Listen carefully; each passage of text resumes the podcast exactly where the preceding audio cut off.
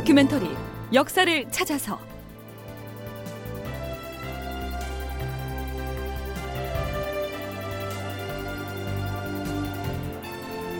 제 746편 왜군 세 갈래 길로 북상하다. 극본 이상락 연출 최홍준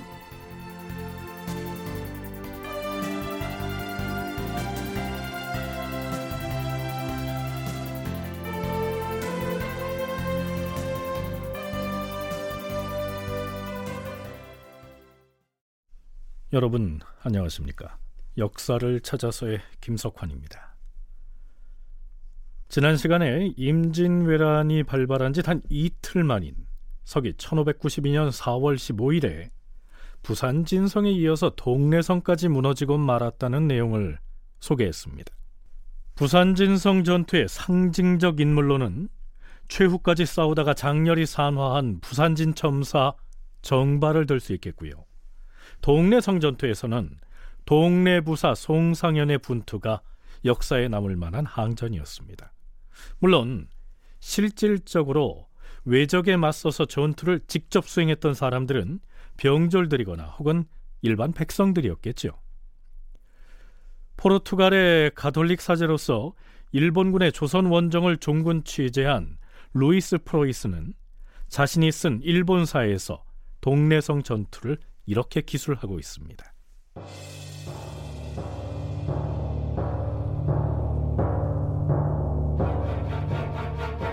2만 명의 조선인들이 집결해 있는 동래성에는 나무판을 서로 연결하여 성곽을 비잉 둘러가며 방패를 만들어 저항하였다. 그러나 일본군의 공격을 감당하기는 어려웠다. 조총을 쏘아서 방패를 무너뜨려라! 동래성은 석축을 매우 높게 쌓아서 견고하게 축조되어 있었다. 성 안으로 먼저 진격해 들어가는 병사에게는 상을 내릴 것이다. 사다리를 성벽에 걸치고 기어오르라! 일본군은 처음에는 사다리를 이용하여 여러 방향에서 성벽을 기어올랐다. 하지만 성곽에 포진한 조선군의 저항은 매우 격렬하였다. 물러서지 마라! 군소들은 활을 쏘아라! 여인들은 돌과 기와장을 날라라!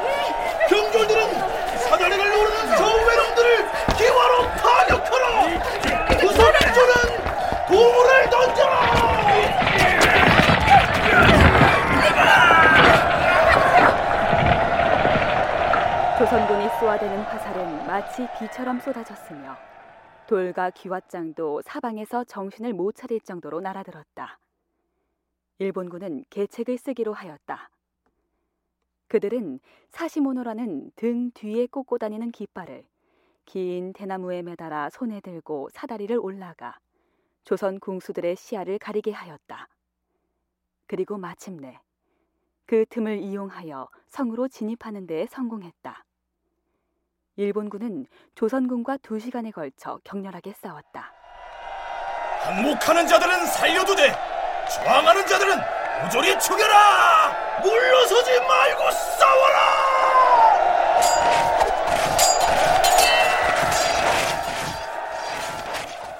부산 진성과 동래성 싸움에서 조선군은 약 5천 명이 전사하였고 일본군은 100여 명이 죽고 400명 이상이 부상을 당하였다.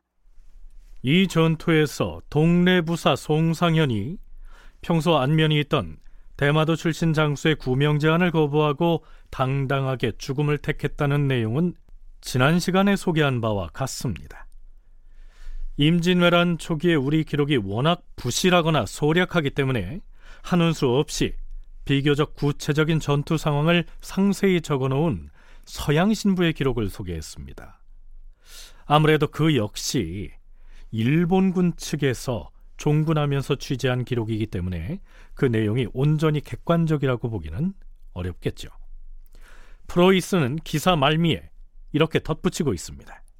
동래성을 접수하고 보니 성 안에는 16개의 큰 창고가 있었다. 쌀을 비롯한 많은 양의 곡물 이외에도 활과 화살들, 대포 여섯 문, 또한 수많은 화약통과 이런저런 물자들이 창고 가득 들어차 있었다. 말과 소도 셀 수 없이 많았다. 일본군 제1번대 대장 고니시 유키나가는 부상자를 치료하게 하고 휴식을 취하면서 동래성에서 이틀간 체류하였다. 인명 피해도 피해려니와 민생이 극도로 피폐한 상황에서 그 많은 창고의 군량과 가축 그리고 무기들까지 일본군에게 고스란히 넘겨주고 말았으니까요. 참으로 억울한 노릇이었겠죠. 지난 시간에 동네부사 송상현이 어찌할 수 없는 지경에 이르자 갑옷 위에다 조복을 걸치고서 꼿꼿이 앉아서 죽음을 맞이했다. 라고 했었는데요.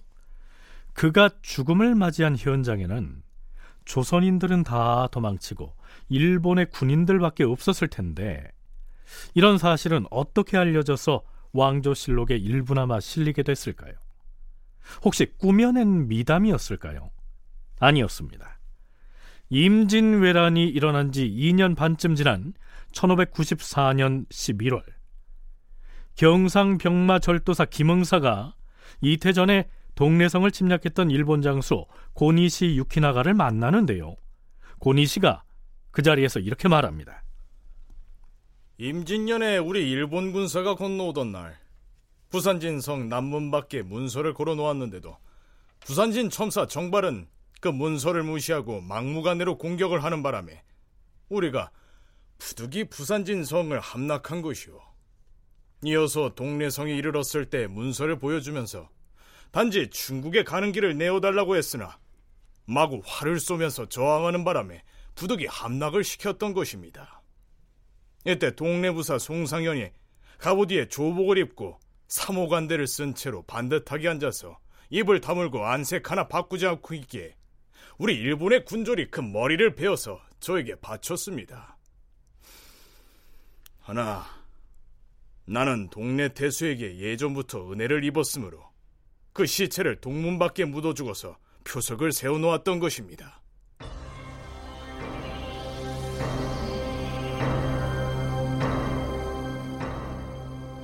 이후 밀양부사 박진의 군대는 동래로부터 적원으로 돌아와 방어에 나서려고 하였으나 적이 이미 양산을 함락시키고 개미떼처럼 흩어져 올라오는 것을 보고는 기가 죽려서 모두 흩어져 버리고 말았다.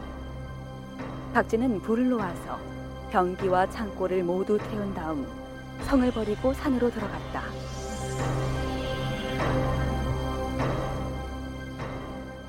(15일에) 병마절도사 이각이 소산에서 병영으로 도망쳐 왔으나 적을 방어할 생각은 안 하고 하인들을 재촉해서 면포 천여피를 말에 실어서는 자신의 애적과 함께 집으로 보낸 다음 그 자신도 새벽에 몸을 빠져나와 도망쳤다. 그러자 군사들이 모두 흩어져 버렸다.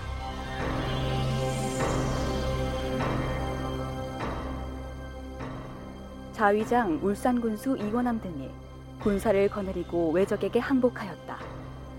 외적은 부녀들을 모아 누각으로 데리고 올라가서 풍악을 베풀고 술을 마시며 창고의 곡식을 저희 나라로 시어러 보냈다.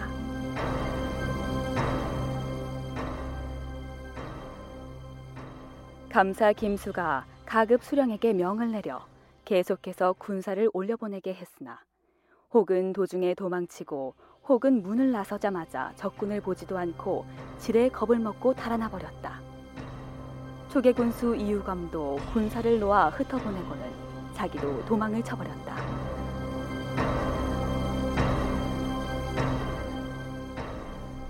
이렇듯 동래성 전투 등을 제외하고는 조선군은 조총을 앞세운 일본군의 공격에 속수무책의 모습을 보입니다.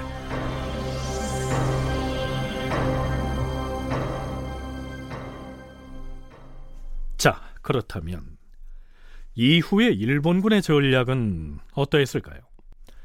사실 그들 역시 그처럼 빠른 속도로 부산이나 동래성을 무너뜨리고 진군을 할 수 있으리라고는 믿지 않았던 것 같습니다. 고려대 코어 사업단 김경태 연구 교수의 얘기입니다.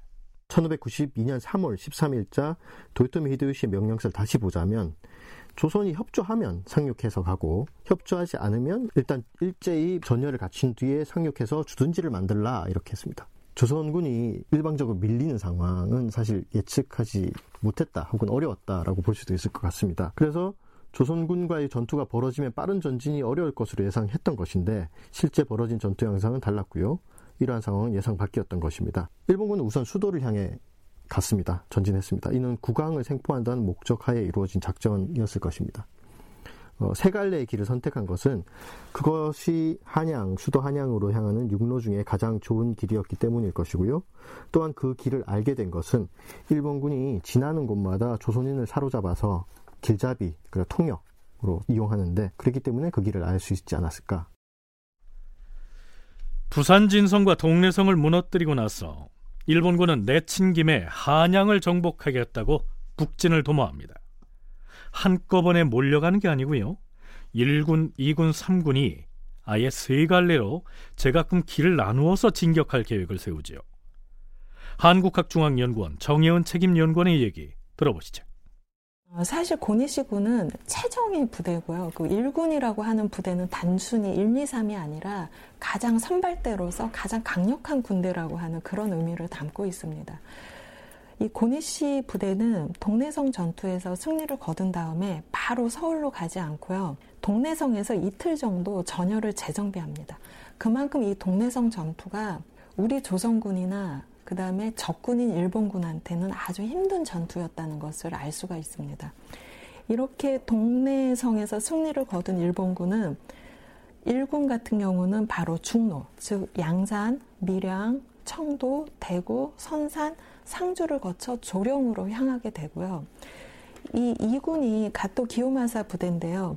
원래는 이 사람들은 이 부대는 자도로, 그러니까 즉 기장이나 울산, 경주, 안동, 영주를 거쳐서 중령을 넘어서 단양, 충주로 갈 생각이었는데 제1군을 지휘하던 소서 행장, 즉 고니시 유키나가와 제2군 대장인 가등청정, 즉 가토 기요마사는 평소에 라이벌 의식이 매우 강했습니다.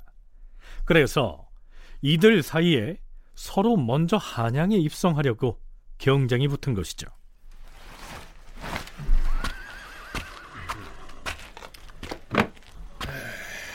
지금 제 1군인 고니시의 군대는 어디로 향하고 있는가? 지금 여기 양산과 밀양을 이미 함락시키고 대구 쪽으로 진격하고 있습니다. 그 다음 진로가 어떻게 되느냐 말이야. 에, 대구에서 선산을 거쳐서 상주를 지나서 여기 조령을 향할 것입니다. 조령이 험준하다 하였는데 그곳만 돌파하면 충주로 진격할 것이고 그 다음에는 여주를 거쳐서 한양으로 진격하겠다는 것인데 예. 그렇다면 우리 이군의 향후 진로는 어찌 되는가? 아, 우리 이군은 여기 언양을 거쳐 경주로 해서 충주, 축산, 영인을 거쳐서 한양으로 진격할 계획입니다.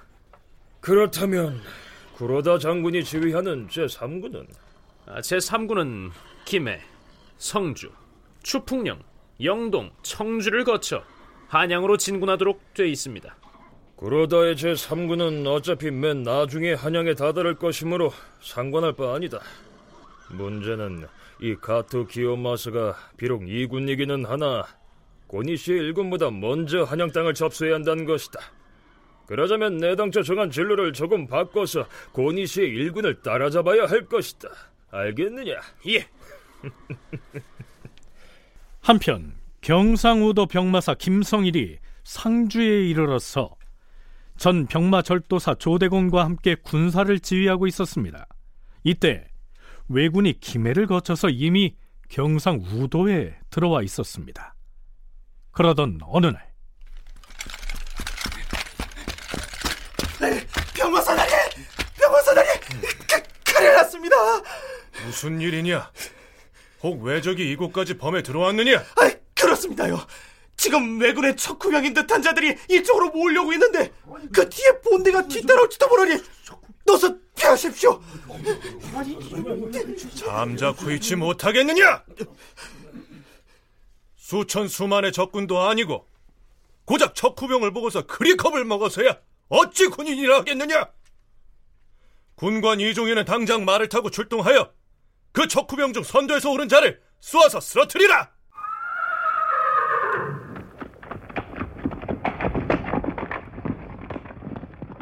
좌우의 장졸들이 모두 물러나 피하자고 하였으나 김성일이 군관 이종인으로 하여금 말을 타고 달려나가 공격하게 하니 이종인이 한 명의 적을 쏘아 죽였다. 그러자 적이 감히 가까이 오지 못하였는데 여러 사람들의 마음이 이로 인하여 조금 안정되었다. 자, 그런데요. 한양 조정에서는 임금인 선조가 바로 그 김성일에 대한 체포 명령을 내립니다. 과인은 김성일 이자를 용서할 수가 없다. 지난번에 일본에 통신사로 다녀와서 과인에게 뭐라 하려었는가? 왜 적은 절대로 오지 않을 것이라 하지 않았는가? 그 때문에 변방의 방비를 허술하게 해서 오늘날 이러한 접견을 당하게 된 것이다. 과인은 그 죄를 용서치 아니할 것이다. 엄히 국문을 할 터이니 의금부 도사는 지금 당장 상주로 가서 김성일을 잡아서 압송하라. 서두르라. 결국 김성일은 통신사로 다녀온 뒤 일본에 대한 정세 보고를 잘못했다 해서 전격 체포됩니다. 김성일이 체포돼서 압송되는 길에 직산, 즉 지금의 천안에 이르렀는데요. 전하, 김성일이 상주에서 외적을 무찔러 병사들을 안심시키는 등 큰 공을 세웠다 하옵니다. 그가 어명에 의해 포박당하자 그곳 사람들이 매우 안타까워한다고 하옵니다. 음, 그런 일이 있었던가. 알겠느니라. 하면 직산으로 사람을 보내서 김성일을 당장 방면하게 하라. 대신에 김성일을 초유사로 임명할 터이니 도내의 백성들을 불러 모아서 군사를 일으켜 적을 치게 하라. 초유사란 난리가 났을 때 백성들을 타일러서 민심을 진정시키는 일을 맡아보는 임시벼슬을 일컫는 말입니다. 이후에 김성일은 의병을 조직하고 왜군과의 전쟁에 본격적으로 나서게 되지요. 선조는 좌의정 유성룡을 도채찰사로 임명합니다. 상시의 군사 업무를 총괄하는 직책이죠. 한편 선조는 이 일을 순변사로 삼아서 남쪽으로 내려보내기로 하는데요. 문제는 그가 이끌고 내려갈 군사를 모으는 일이 여의치 않다는 것이었습니다. 상황이 급박한데 순변사는 왜 아직 현지로 내려가지 아니하고 지체하는 것인가? 주상 전하, 지금 병조에서 군사를 징발하고 있사온데 어, 그래. 지금 몇 명이나 모았는가? 서울에서 300명을 뽑았사온데 그 명단을 보아하니 그 중에는 군사 훈련을 한 번도 받아본 적이 없는 나전과 유생들이 수두룩하옵니다. 이런 형편이었습니다. 어찌됐든 이 일은 서울에서 기마군관 60여 명을 거느리고 내려가는 중에 수천의 병사들을 더 수습한 뒤 경상도로 향한 것으로 되어 있습니다. 자, 이제 임진왜란 초기 전투 중 충주의 탄금대 전투와 더불어 가장 중요한 전투로 꼽히는 상주 전투가 목전에 닥쳤습니다. 글쎄요. 조선군은 일본군의 기세를 막아낼 수가 있을까요? 다큐멘터리 역사를 찾아서 다음 시간에 계속하겠습니다.